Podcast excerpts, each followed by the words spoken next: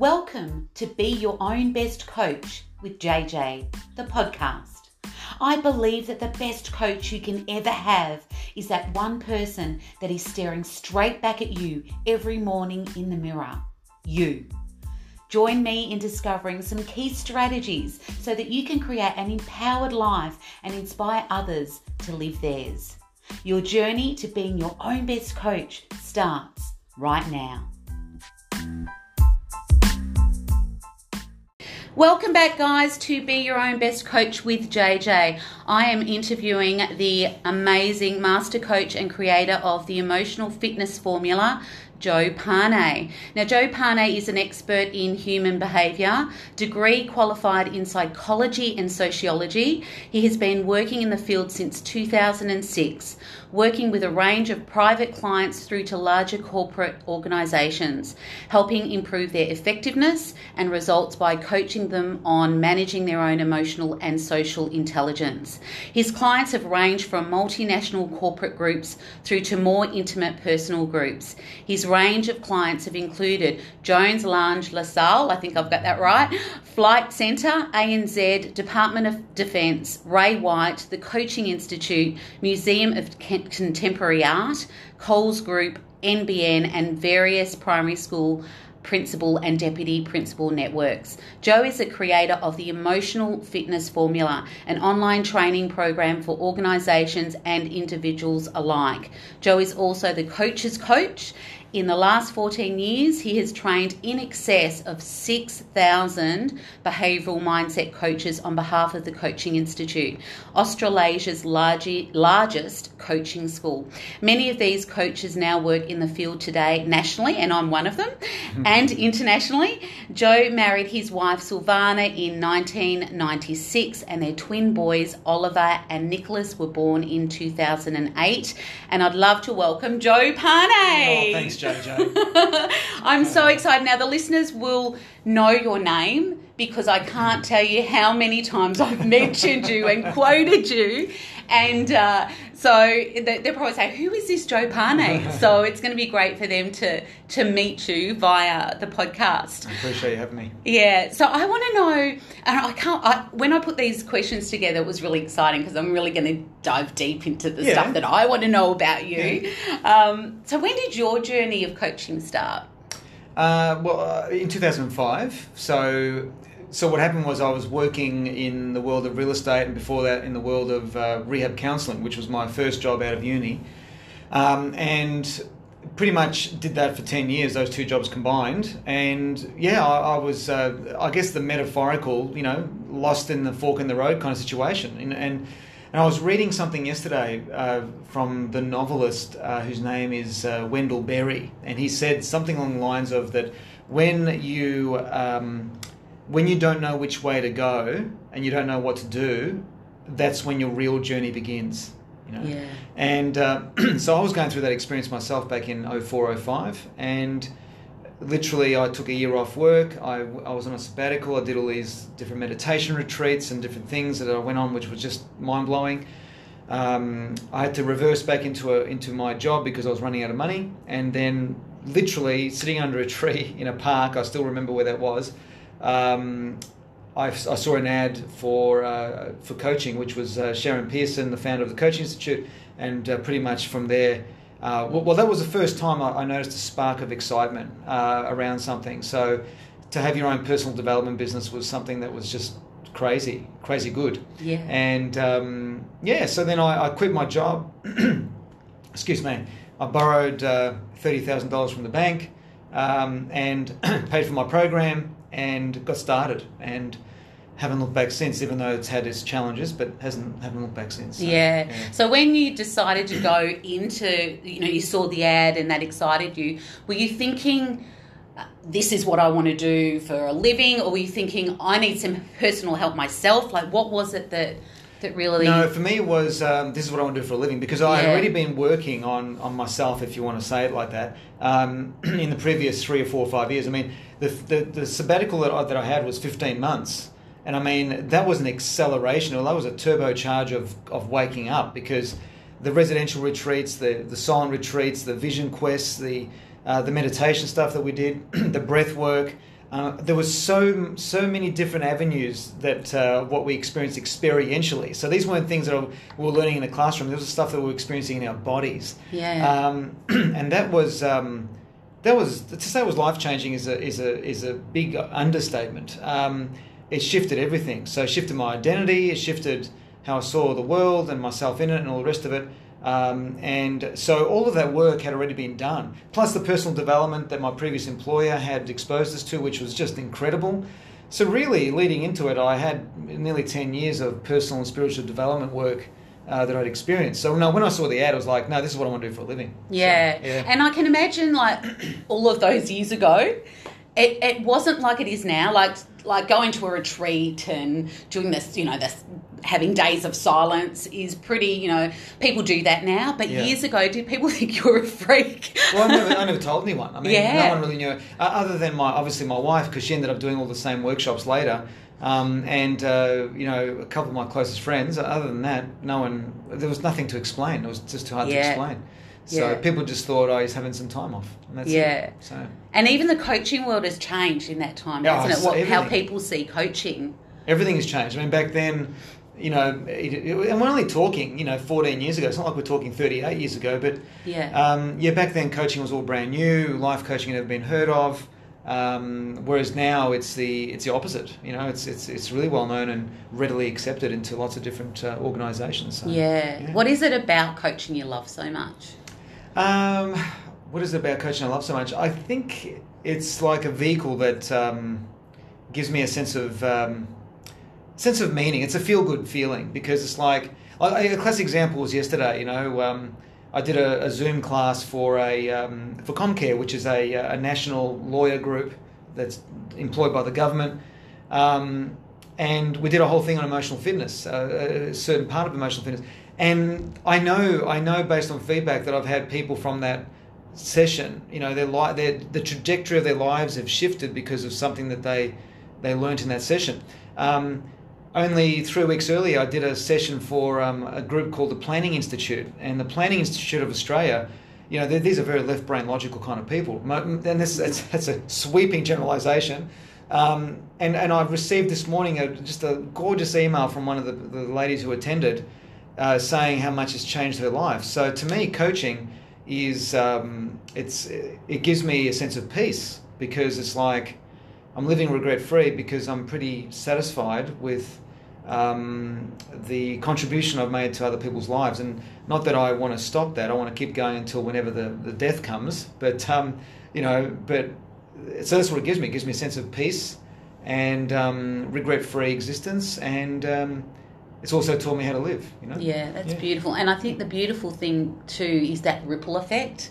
So sometimes you know the people that you've touched because you get the emails. Yeah. but then it's such a ripple effect. So you know, it's the children that, that they're Yeah. they're bringing up, the parents, that you know, all the other people that you don't even know that you touch. It's such a beautiful ripple effect to help people. Absolutely. I love that. It's a beautiful way to live, I think. Yeah. How's coaching transformed you as a person? Um, it's transformed uh, me in the sense of um, uh, being a man. So Silvana and I have been married for 24 years. Um, when I started this journey, we had only been married 10, and um, only 10. But uh, you know, I, I, I, I reckon I reckon if um, you know that that man of 14 years ago, like the woman that Silvana was 14 years ago, we both no longer exist. So if those two people still existed, they wouldn't be together today. You know? Yeah. So one of the significant contributions that coaching's made to my life is that it's, it taught me how to emotionally grow up and uh, take responsibility to a whole nother level in terms of um, being not only a man in a, in a in a marriage, but also as a man in society. So Yeah. What do you think? What are the keys to a successful coach? Do you think? I think um, um, unconditional commitment to what you want to become and what you want to do, um, insatiable curiosity in terms of people and life and how things seem to work, um, forward thinking, open minded, um, someone who spends more time in the future than they do in the past in their Yeah. mind. Um, and and I think it's also a healing journey for a lot of coaches because a lot of coaches get uh, healed of their of their past pains by helping other people. right? Yeah. So um, I think that's a that's a big part of it as well. So It's interesting because when, when years ago when I first started as a coach, and even before, I always used to pride myself on being open minded. And then when my, when I had my child, my son, who's now twenty two, uh, he's been one of my biggest teachers. He's, Yeah. he's amazing. Uh, but I actually realised how non open minded I was because he challenged, you know, our beliefs are so strong. Yeah. When someone challenges your beliefs, it's like, Yeah. whoa. Yeah. Um, and I think from, I remember from my coaching journeys, remembering that it's just like a blank canvas when that, that person comes in. It's like it's a blank cav- canvas. Your beliefs and all of that's put aside. Yeah. And um, I love Stephen Covey's quote, which goes something like, you know, seek first to understand, to be Yeah. understood. Yeah. And it's really clearing all of those and being able to It is. to see see it from their world It and their perspective. is. A lot of people, unfortunately, are caught up in the you know like the historical data of their lives. You know, they're caught up in belief systems that might have helped them you know 10 years ago that are no longer relevant now well a lot of people even have got belief systems that helped them when they were 7 8 9 10 years of age and at 40 years of age they've still got those beliefs that don't hold you know don't hold any stead anymore um, yeah, so I think I think yeah, you know, our belief systems and it, I call them convenient assumptions. These Yeah. convenient assumptions that we've made about all these things in life need to continue to evolve, just like our values. Our values are, are, are another expression of belief system, and they need to evolve as um, as time goes on. Because if we don't catch up, or if we don't keep up with who who we are becoming, you know, we're going to experience a lot of pain. Yeah. So uh, the journey is all about keeping up with who you're becoming because the change, the identity shift, the value shift, the belief evolution, all of that's happening organically. So you, you can't stop it. And if you don't, uh, if you if you're busy defending your past against it, then um, gee, that's a that's an awful trap to be caught in. Yeah. One of the quotes I often say that you've mentioned in the past is if you're green and growing and ripe and rotting. And I say that so often. Yeah. Uh, and even through, we're talking about beliefs, the COVID situation at the moment, my beliefs have changed in the last freaking couple of months. Yeah. Right. So, uh, Yeah. and so I think us to keep opening, you know, ourselves up to learning. Uh, but with being a business owner, how have you navigated through the, the COVID 19? Uh, well, I've been I've been really blessed, and, and I think all of that's been set up probably from the previous you know 13, 14 years. But um, no, I've been blessed. It's um, I, I what I at the very beginning of the COVID tunnel, the first thing I did was I rang all of the recent clients that I delivered workshops for in the previous six months. And I said to them that you know I offered them you know a couple of free Zoom trainings or online trainings to support them in the early stages of all of the you know the uncertainty hit. You know, uncertainty has always been a part of life, but of course, you know in the beginning stages of COVID, we were, we were experiencing an, an acute dose of it. Yeah. So um, so I started doing that with no intention of converting them to paying clients. I, I'd already sort of thought to myself, well, your income, you know, it's going to probably go down a little bit. Uh, I started hearing how you can pause mortgages at the bank, and I thought at the end of the day, you can stop. Everything is, you'll you'll get the support that you need. You'll be Yeah. okay. You'll survive.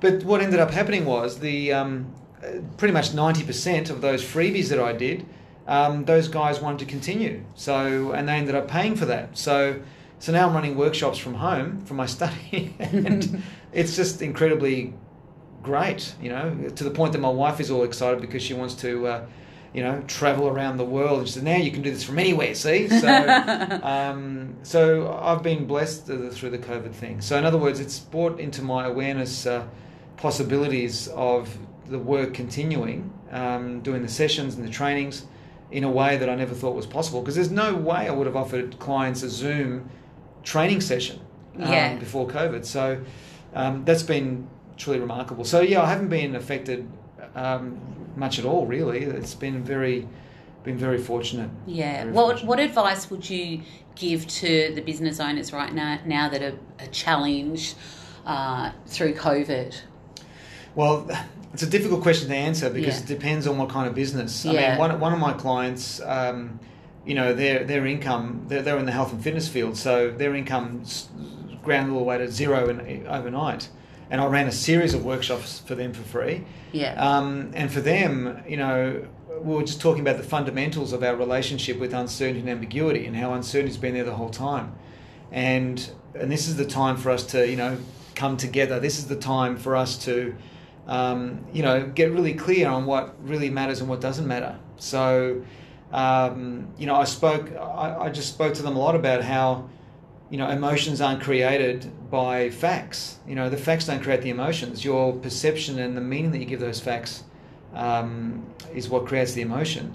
And the other thing I, I, I, would share with business owners that I shared with these guys was um, the power of negative visualization, which is from the Stoic philosophy. So the Stoics, uh, Stoicism is uh, misunderstood as being emotionless, when really it's one of the most emotional kind of philosophies you can you can um, you know get your mind around. And the Stoics spoke about the the power of negative visualization, which is in essence seeing things a lot worse mm. than what they actually are, and then reversing back to where you are and suddenly feeling good about that.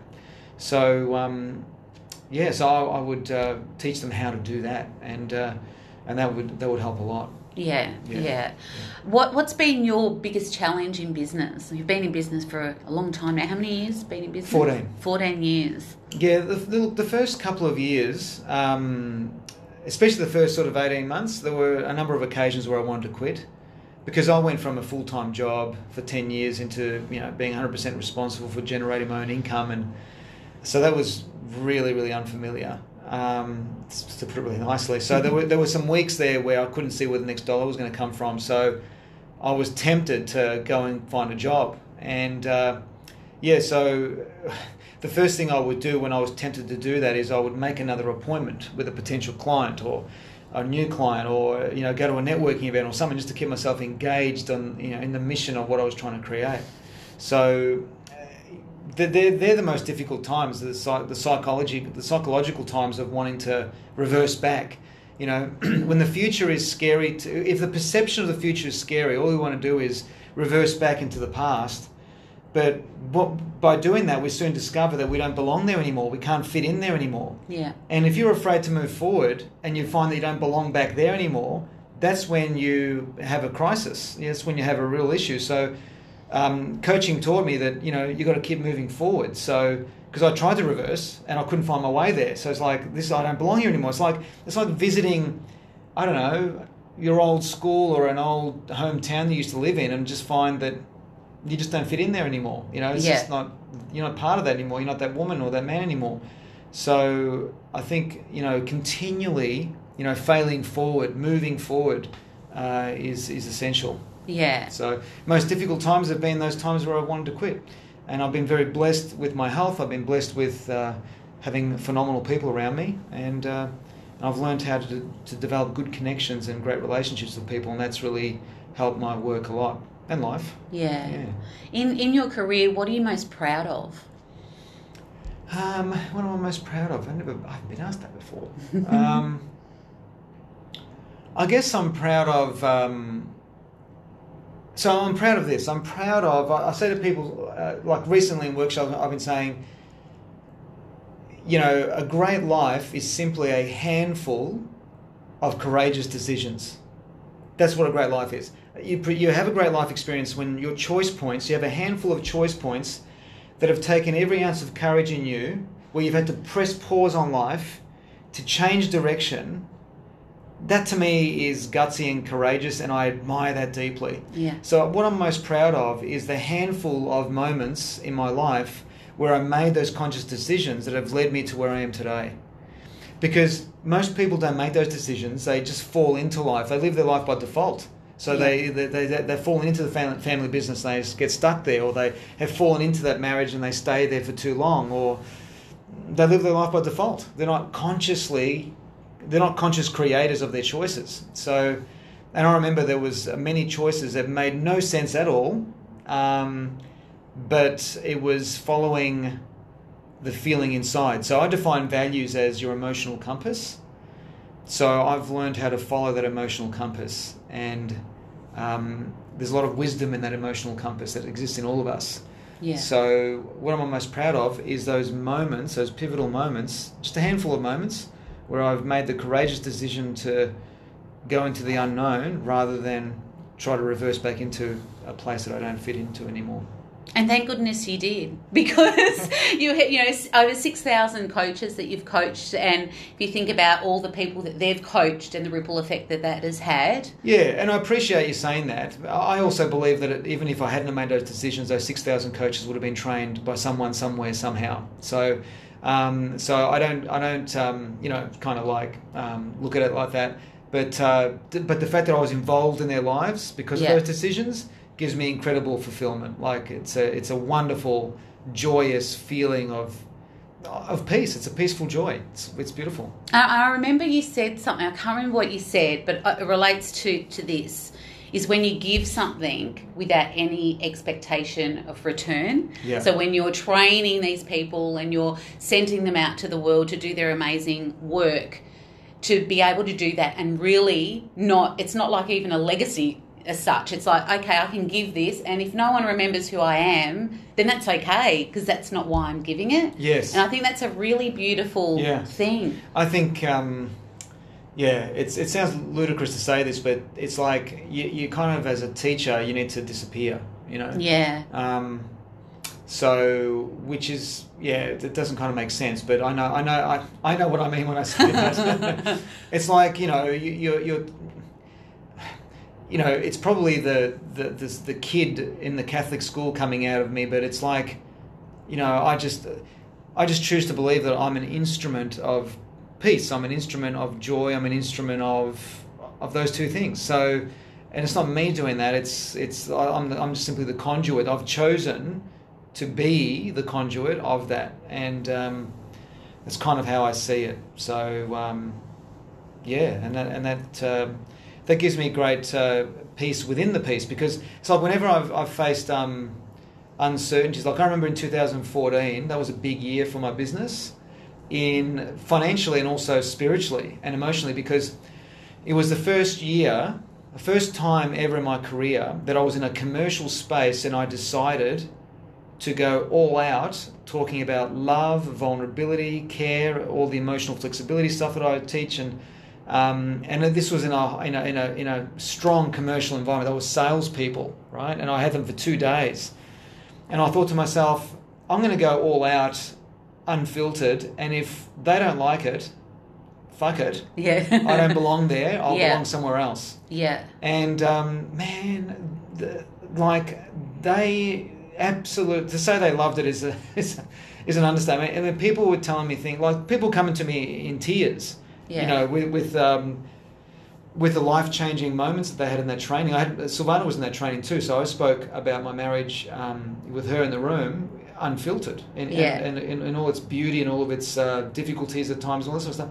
And people just loved that because it was like someone was talking at the front of the room, you know, the words that they either wouldn't utter themselves or didn't want to utter or didn't want to say, or I put language into a cloud of whatever problem they, were- they were experiencing. So um, that was a big year because that changed, and they, and they paid me like a lot of money to do that training, like a lot of money.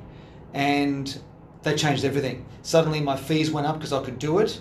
Yeah. Um, suddenly it's like I'm free because now I can actually not be contained. I can actually speak the way I want to speak to any room, and I know that I can present the message in a way now that can be accepted by most, and uh, and that's what accelerated my development. Just doing that, that was a defining moment. And I remember um, the night before that training, consciously making that decision, and then the morning of that training, um, there's a church next door. I'm not religious at all. Um, I believe in God and all that kind of stuff, but I'm not, you know, I'm not religious. But I, there's a church next door to us that uh, where my sons go to school, and the church building is always open except for this, this COVID stuff. Um, and so I went into that church and I sat there and I and when I say I prayed, I didn't pray in a literal sense, but I sat there and I said to myself, remember what you have chosen to believe that you are. Because I'm not saying I am this because I don't know. I've chosen to believe to be an instrument of that peace and an instrument of that joy. So if you are, if it's if that's true, then you can allow yourself to be that instrument, and you're not going to be torn down. It's Yeah. you're going to be okay. So I just made, I remember that was a I was scared, I was excited, I was everything under the sun. Plus, the guy who employed me to, to do that workshop was an ex mentor of mine when I was working in real estate. So I, I used to put him up on uh, on a pedestal. Um, he's a brilliant public speaker. um, and uh, I used to hold him up beyond what I should have. Um, and so he became my client. So the expectations were incredibly high, and I thought, well, this is this is not even a calculated risk. This is just simply a gross risk of just letting it all hang out and see what happens.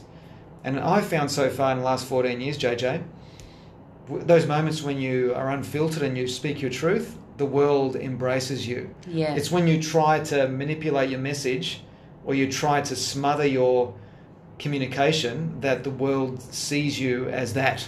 so Yeah. they respond differently, right? Yeah. So- I often talk to my clients in regards of like dropping your mask Yeah. of and then being who you truly are. And I know we talk about authenticity; it's thrown around a lot, but Yeah. from my point of view, my journey as well, it's so freeing to be able to just be who you are and and you know warts and all vulnerability and be able to speak from the heart.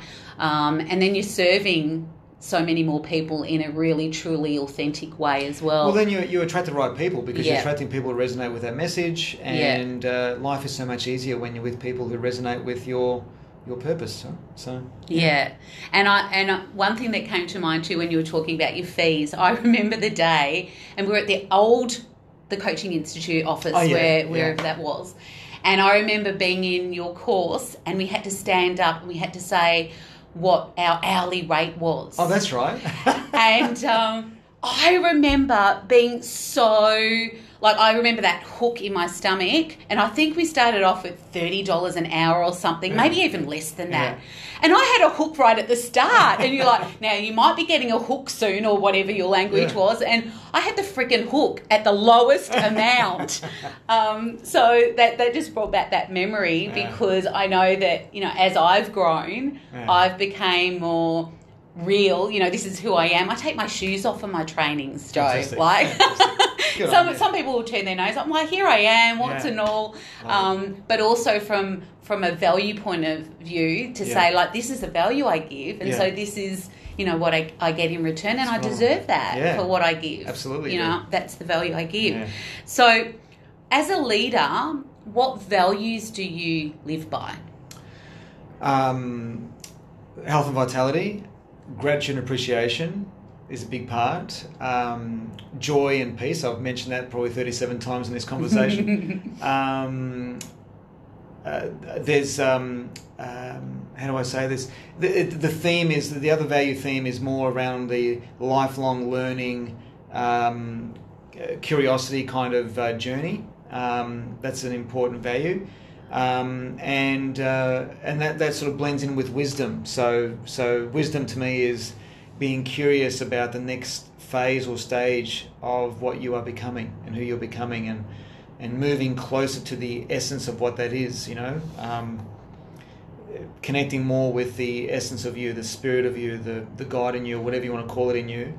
Um, that, that, that to me has been the journey all the way through. So, so my values are kind of like around that. So health and vitality is really important because of all the obvious reasons, of course, about health, but, but also to me that's a part of, um, I say to my wife all you know I say all the time, you know, a number of times, which makes no sense to her and makes this makes no sense to anyone else in the world, but it makes sense to me. And that is that health and vitality to me is like, um, you know, I run a lot, I do lots of running, and to me, the purpose of my life is to run, which sounds ludicrous to people from the outside because I do all these other things, but it's like, but I know what that means. It's like my spirit can't experience that anywhere else. So it's come here to enjoy the joy of the fluidity of the physical movement and how great that feels.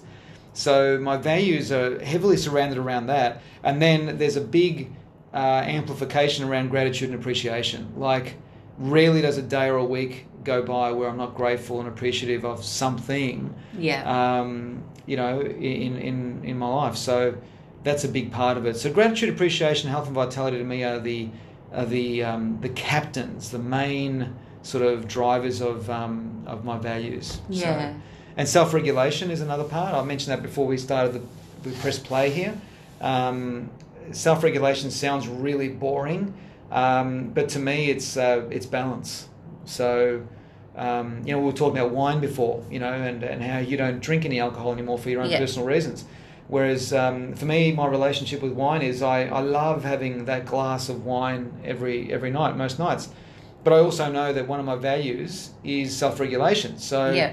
um, which means there's no, there's no thought of going into four glasses or a bottle. It doesn't it doesn't even come close to that. It's one glass and that's it.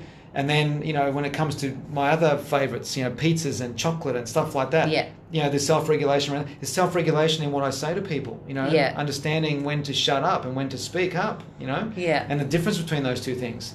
Um, so self-regulation is part of that values um, sort of themes as well.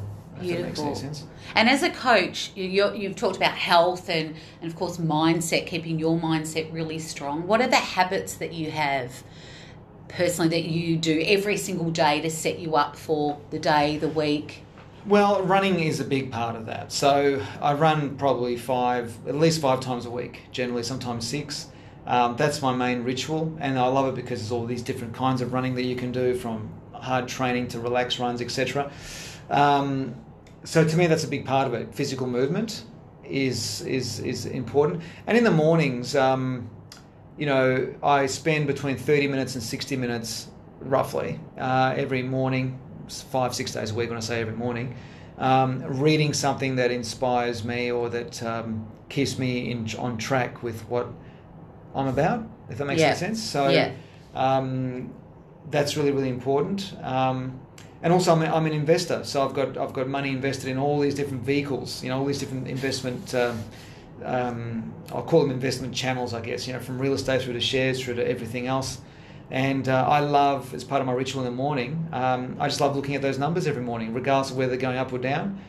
But it's just part of my um, my, my joy. You know, it's Yeah. like it's good. Like it's what like watching. It's like a gardener having the the joy out of seeing that sprout coming out of the dirt or the first flower coming out of that tree or whatever it might be. Um, and that's one way I look at my investments. So that might sound a bit strange, but that's it's part of my. I love it. I love numbers. Yeah. I love looking at those. So How many marathons have you run so far? I've done seven full and twenty one half marathons. Wow. Yeah. Wow. And I just, um, I don't run. I, I there was a time where I did run. I do walk every day, so I love that. Uh, but I remember one of my um, girlfriends who I just did a podcast with. Actually, she taught me to run from one from one tree to another, and I swear the trees are really far out. I, I- she stitched me up. But I remember doing one run, and it was at Williamstown. I can't remember if it was like um, four kilometers twice. Yep. But the thing is that you had to, and I'd never run that far ever. And what I remember thinking in my head is, oh my goodness, not only am I doing this, say it was eight kilometres, not only am I doing eight kilometres, but I've got to run past where I started. so, from a mindset point of view, I was like, how am I going to channel? Because I'm thinking, once I come back to the start, I'm going to think, shit, I've got to do all that again. Yeah, yeah, and so for it. me, I had this strategy of, okay, when I get around, I'm going to get really friggin' excited. And so I was do, doing a party in my head for, as a strategy. Strategy, so I can imagine as a marathon runner, Yeah. how you would have to have you know set up your mindset to be able to to do that. Yeah, well, at the beginning of every race, whether it's a 5k race, a 42 kilometre thing, or a 21k thing, or, or any other form of running, it's the expectation is what uh, influences your mindset. So, you know, if you know you're going to be running 42 kilometres, which is just yeah, it's a bit crazy. Um, you know, there's a completely different uh, mindset that goes with. So, for example, the first couple of uh, marathons that I did, I was actually literally, I was scared. I was scared because I, I was I was putting I was going to put my body through something that I knew was extreme, and I had no clue what that even meant. Yeah. So you know, and, and it didn't help that in my first marathon, um, a friend of mine brought up brought a brought a friend of his to the marathon, and um, you know he he said to me, "Oh, this is my second one," and I was asking him all these questions like, "How does it feel?" and "Is it true that after thirty k that's when it begins?" and all this. And um, he said to me, and he pointed to some footpath that was uh, on the side of the road on our way to the start line. And he said, "Oh, I remember last year I got to that. I finished the race." He says, "And I was walking back to my uh, car." Um, and he said, I got to that point there and I sat and I couldn't move and I was there for hours because I, I couldn't move. And it didn't matter whether a truck was going to hit me or not, I just couldn't move. And, I, and, I, and when I heard that, I just got so scared. I thought, Yeah. is, is that what's going to happen to me? Like, you know? So the first couple of marathons were really, really scary. I had to do them with other people, Mm. and I had to do them very, very, um, in a very uh, conservative way, like run a lot slower than what I knew I could run it. And then, um, yeah, it wasn't until the fourth and fifth marathon that I had the courage to go and do one by myself with a strategy to race it Yeah. and, and do great time. So, well, great time to me anyway. But um, yeah, so the, the, the mindset is often influenced by the expectation that you have on what you're about to do. So, quite different mindset to say jogging five kilometers around the block, right? Where your expectation is, I'm just going to chill. Yeah. So, your expectation influences your mindset big time, Yeah. if yeah. that makes any sense. Yeah. Yeah. So my my expectation of that two day workshop of you know what I wanted to, what I was expecting of myself, and what I would love to share, set up my mindset for that. So I hope I'm making sense. Yeah, yeah, absolutely. Yeah. I- In your career and in your life, who's been your biggest teacher?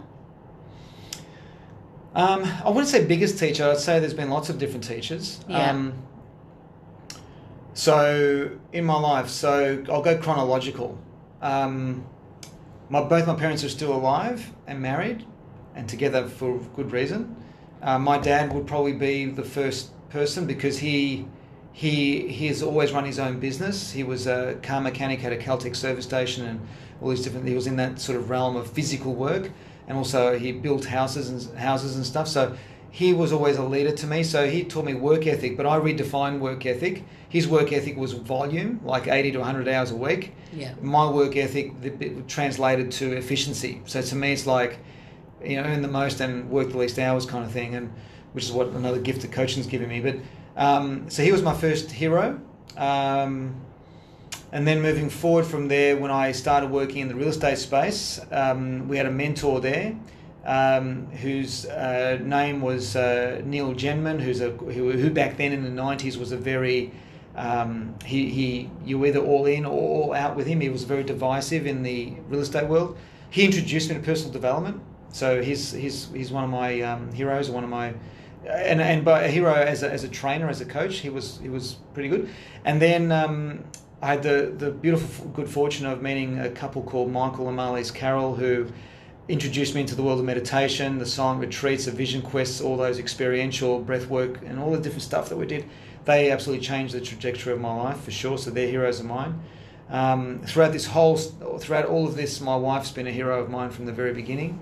Um, and and then of course when I started my coaching business, I met Sharon Pearson, who's the creator of the Coaching Institute. So she's been a big a big um, uh, inspiration and um, and hero of mine as well as, as um, also now you know we're fr- we're friends. You know, 14 years later, we're we're still uh, you know in, in solid relationship, and um, and then um, moving forward from there, that's pretty much that's the timeline. Um, and then I've got my best friend who's also been a very big influence in my life. So these are the people that have influenced me in different ways. Some people have influ- influenced me spiritually. Some have influenced me commercially and uh, from a financial perspective. Other people have influenced me from a relationship perspective. Um, so yeah, they're kind of like my heroes. Did I answer your question? Yeah, yeah, absolutely. and and the other thing I mentioned my son before. I can imagine having two twin boys like Oliver and Nicholas. Yeah. What have they taught you? And I know that you've mentioned before that they're two different personalities. You know, they've got their own uh, ways about things. Yeah, yeah. Because kids can be such the best teachers, I think. Yeah, look, absolutely. I mean, um, with them, sometimes it's like I want to be a kid with them, and Yeah. if I'm a kid for too long with them, they, they like I remember, I remember being at home with them alone. Someone was out somewhere, and we were playing, doing some silly stuff, and and we were carry. I was carrying on, they were carrying on, and I was carrying on more and more. And then Nicholas said, "Okay, Dad, you can stop that now. You can be Dad again." It's like, so "What do you mean? This is me. This is me. We're, we're doing this." And he said, No, I don't feel safe. You need to be grown up. I thought, wow. And I was really proud of that because, and that's more my wife's, uh, you know, my wife's contribution rather than me, I think, in that he had the maturity to say, okay, you can stop that now because you're not making me feel safe. You're meant to be my dad. Yeah. So many moments like that that that have come up in our in our conversations with our kids, with our boys that. Uh, have kind of like perked me up and gone, shit, okay, I better um, mind my language and mind my body Yeah. language or mind my, you know, the way I speak. It's uh, it's been quite amazing. Yeah, I love that. Yeah. Uh, one of the things, and I love Tony Robbins, um, has said, he says that sometimes we can, I think this is what he says, I'll, I'll, I'll make it up a little bit, um, that we overestimate what we can achieve in a week. I think Mm. that's right. Yeah. And underestimate what we can achieve in 10 years, like in a decade. Yeah. You looking back at what you've achieved, like how have you grown as a coach in that time? Um, I don't know. Gee, um, it's hard to say because uh, you don't realise how far you've come until you Yeah. compare yourself to 10 or 14 years ago. And I don't even remember. Um, I think I've, I've become a lot more, even more grounded, more calmer. Um, how have I grown? Ask me the question again. How have you grown in? So ten years, ten years ago, what is your journey? If you look back at that, Joe Pane, trainer, coacher, speaker, coacher, Yeah. coaching, coach. You know what I'm talking Yeah, about. yeah, Well, how you know how how have you changed? Well, I think my children have changed me more than anything because Yeah. becoming a dad um, has crystallized absolutely what is most important or what are the important things in my life. So I think that's brought a deeper sense of certainty within me uh, as a trainer and as a coach. Yeah, Um, it's given me a clearer um, sense of my identity. So because I'm clearer and stronger on that, and also being clear on what I'm not, um, I think that's brought a deeper certainty. And, and, and as Sharon said to me a long time ago, she said, you know, um, as long as your certainty exceeds the doubt of the client or the doubt of the audience, you will always be the leader of the room. yeah, And I think in the early days, 10, 14 years ago, or 14 years ago when I started, that certainty was all um, me modeling and pretending it and just trying to, you know, get on with it. Whereas now, uh, I think the gaps between how people would see me on the outside and how I truly saw myself on the inside, there is no gap there anymore. So, because normally what you see on the outside of someone is not a reflection of their inner world. Their inner world is not the same. Whereas my inner world, I like to wear on my sleeve, and it's okay now because there's there is that deep certainty of understanding and knowing, for me anyway, what matters, what doesn't matter, who I am, who I'm not, and and I think that's what's given me the courage to be a stronger communicator, a stronger trainer um, in any commercial environment. Um, I, like one of my new clients, I want to say new from about a year and a half ago, um, is, um, and I'm still doing a bit of work with them, is uh, NBN. And uh, before the COVID thing hit, one of my last trainings that I did was um, at this uh, fancy place in Sydney.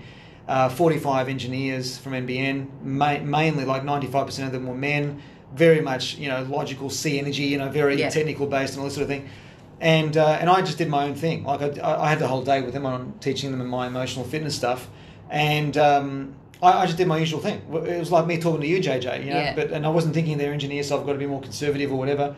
I just did my thing, and um, and I remember the HR manager, like even months later, saying to me. I still can't believe the feedback that those guys were giving, you know, giving us about their training. It was like, you know, I was expecting that um, they were going to come back to us and tell us never to do that again, or something like that, right? Yeah. And and I, and I and I remember inside me going, I'm not at all surprised by that. You Yeah. know, like how can it be anything else?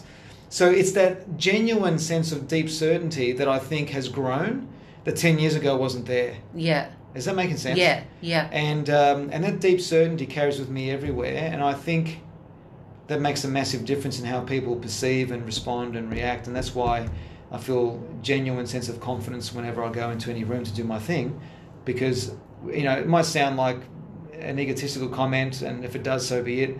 But um, I do know with certainty that when I go and teach my emotional fitness work, that I know more about emotions than anyone in that room, and that gives me that sense of um, confidence and certainty, if that makes sense.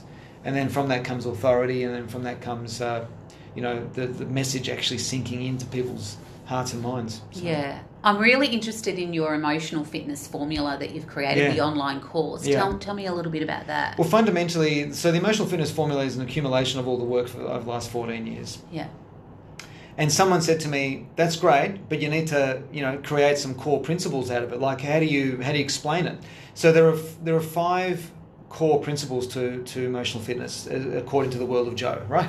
so, um, the and these five core principles are in order, like a um, like the the um, matryoshka dolls, the babushka dolls. You know, you got the Yeah, big yeah. doll all the way to the small doll. Yeah. Well, the big doll, the first core principle is is the, the core principles of identity and understanding the different phases, identity phases that we all go through in life.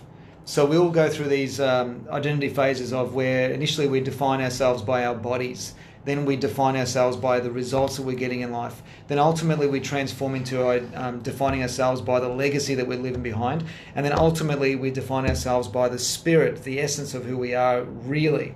Um, and that's a whole journey and a whole thing that goes with that. So identity is a big part because like that's the biggest core principle of my work because um, I have found that pretty much all mental and, and, um, and this is a strong statement and, and some people will be put, put off by this maybe but um, all mental health and emotional health issues are identity crisis issues because if you truly know who you are and you're clear on that that means you're clear on your values. If you're clear on your values you can you've got the, the, the capacity to live with freedom. And my definition of freedom is when you're living absolutely aligned to your values that's freedom so identity is a massive so I, I spend a lot of time in my workshops you know fleshing that out with people. Uh, the second core principle then is life stages. So we, we go through these different life stages that are in alignment to these identity phases. So in life stages, I talk about the ambition-driven world and the meaning-driven world, and uh, and the evolution that, that every human being, the journey that every human being is on, to evolve away from the ambition-driven world into the meaning-driven world, and then finding ways to integrate the ambition into meaning. So to speak in plain language, the ambition-driven world is all about uh, achievement and getting and um, winning and slowest and fastest and best and, and shiniest and all that and you're competing with everyone else and it's a very egocentric world in that world is where all the anxiety and depression exists when we evolve organically into the meaning driven world our life then becomes about others and as i've said in, on many in many workshops you know um, the human condition is wired to serve it's Yeah. wired to serve so the purpose of life is to be of service to humanity service to your market service to your community or whatever it might be so the meaning driven world is where people start to align themselves to what really matters in, in how they want to express themselves. But then you have to integrate the ambition driven world into that. So that's life stages. The third core principle um, is the principle of perspective. You can't have an emotionally healthy life with a with a dirty perspective because perspective's got to be clean, and there's I've got frameworks and models around that. Um, and then you've got values. Is the fourth core principle, the emotional compass, and the fifth core principle is emotional flexibility. So identity, life stages, you know, um, perspective, values, and emotional flexibility are the five core areas um, that uh, you know that I've been teaching over the last uh, you know few years now, and and that's been exciting because. Um, finally, all the ideas I have around all the emotional stuff, I have categorized, and, and, and this can be translated into a workshop for people to actually understand. Yeah. Um, yes, that's, that's, that's fundamental, the essence of it. Love that. Yeah. And I'm loving your podcasts. Oh, I've. I have listened to 36 of them. Oh, my There's- God. And I'm waiting for your next one. Every time you say there's a, a new one out, I'm like, right, I'm onto it. And I listen to it when I do my I recorded, walk. I recorded the 37th one last night. So, oh, so what can we expect from that one? Can we have a teaser? Um, well, that one there. What did I talk about? I spoke about. Um, I spoke about how a lot of people are slaves to their history, and I said there are four fundamental reasons why people get trapped in their history and their story. Um, there's habits that they're still trapped into from the past. There's expectations that they're trying to create expectations of their future, but based on conditioned expectations of the past. There's fear, uh, and then there's reasoning, you know, logical reasoning that says, oh, you can't do that or you can't become that. So I just talk about how those four elements um, hold people back in a trap of their past and how they're a slave to their past. And um, yeah, I just share some insights into that. So Beautiful. So, guys, if you're listening, mate, of course you're listening. Of course you've stayed on all this time. Uh, getting on to Insights with Joe Pane because those podcasts are amazing. I absolutely love them. Thanks, Uh, and so, what's next for Joe Pane? Well, the emotional fitness formula is going to be uh, ready as an online program very soon, and uh, from that, there's a there's a there'll be a book that'll come with that. So A book? Yeah, finally a book. Yay! Yeah. Look what I've got in front of me. You've got my old decoding confidence. I love this. I just thought I'd show you with all my so good. highlighted sections. I absolutely love That's this now book. that's now ten years old. That book. There you go. Yeah, it's 10 years old. Yeah, so um, yeah, the emotional fitness principles that I just shared with you um, will be in a book. That's my next thing. The the, the formula is the next. The online program is the, is the next thing with the book, um, and uh, yeah, and I'm excited to be you know opening up to international markets. So I just picked up my first American client, uh, official American paying client, um, about a month ago because of the emotional fitness work. And because of the COVID, I didn't have to fly to uh, Wisconsin. I, I just delivered the training from my study at home through Zoom. So, and um, so I think when you say what's next, I think I think you know the possibility of international markets is probably time. So we'll see what happens. I mean, you know, all I'll, all I'll keep doing is doing what I'm doing and see where it takes me. Yeah. And if the guys want to look and, and see what you're doing and follow you, of course, you're on Instagram, Joe Pane. Yeah. You've also got a new website that you've developed. It's Yeah. in development. Yeah, so just uh, joepane.com.au. Uh, on there is the link to the podcast. Um, there's uh, another big part of my work is um, behavioural profiling that you know all about. You've been Yeah. involved with me in the past. So the behavioural profiling, where if you're a, you know if you're a coach or consultant, uh, it's an instrument for people to you know un- unveil the unconscious emotional themes going on in people's lives and how that's been holding them back and I'm doing a free training on that in August, and the info, and the details of that are on that website as well. Yeah. Um, and people can follow me on uh, on Facebook. I think the handle is uh, at Joe Pane Insights, uh, and the podcast link is on that website too. So pretty much through that website they can get you know, all, all the stuff that I have. So, guys, I'll put the link below uh, on this podcast so that you can easily access Cool. Joe's amazing stuff. Now, are you ready for JJ's rapid fire questions? Well, I, I don't know because I've, I, didn't, I didn't know about this. So you mentioned it briefly before we started talking. I thought, okay, well, right, give it a this is what we're doing.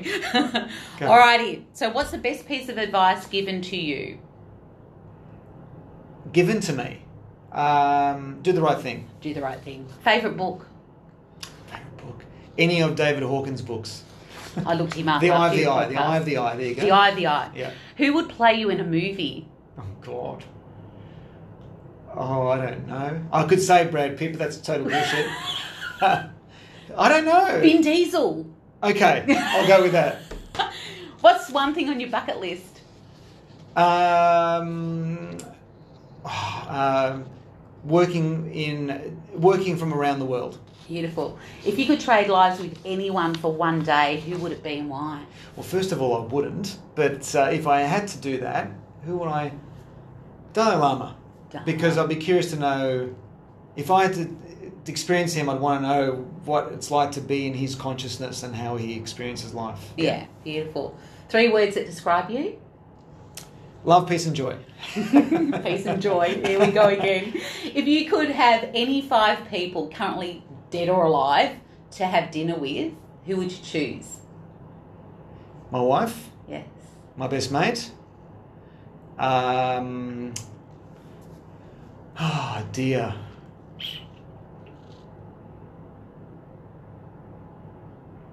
What's his name? The guy that was in jail for 27 years. Oh, yeah. I've gone blank. That's how much I know him. Oh my god. Mandela. I'll be curious to have Mandela there. I want David Hawkins there. Yeah. David Hawkins there. Um, and a fifth person. I don't know. I would have. I'll say I'll say my dad. Beautiful. If you could have one superpower, what, what would you have? No logic to this. Invisibility just comes as the first thing that comes to my mind. what sitcom, TV sitcom family would you be a member of? Um, I'd probably be the George in Seinfeld. uh, what legacy do you want to be remembered for? That's your last question. What legacy do you want to be remembered for? Um, that he taught us how to fall back in love with ourselves. Oh, that's beautiful. Yeah. Thanks you so much, Joe, Thanks, for your time. It's You're been welcome. such a pleasure. And as uh, I said on the podcast, you, the, the guys will be hearing me talk so much about you. Mm-hmm. And um, I really appreciate everything that you've done for me and um, my Mm-hmm. growth and my personal growth and um, the ripple effect that you've had on my life. So thank you so much. No, thank you, Jojo. Th- I really appreciate you having me on here, and um, it's phenomenal seeing you uh, again because um, you know, as you know, we met ten years ago, twelve years ago in one of the coaching training rooms, and you see when I see people like you doing the magic that you're doing and all the stuff that you're doing. It, it gives purpose to the to the trainings that I do. You Yeah. see, because if people go to the trainings and do nothing, then what's the point? You know, the money can only last for so long in terms of its, you know, it's the stuff you get out of that. It's um, seeing the beautiful people like you who have who have taken the journey and have embraced it, and I think that's magic. So thanks for having me, and it's wonderful seeing you. Thank you. Thanks, Joe.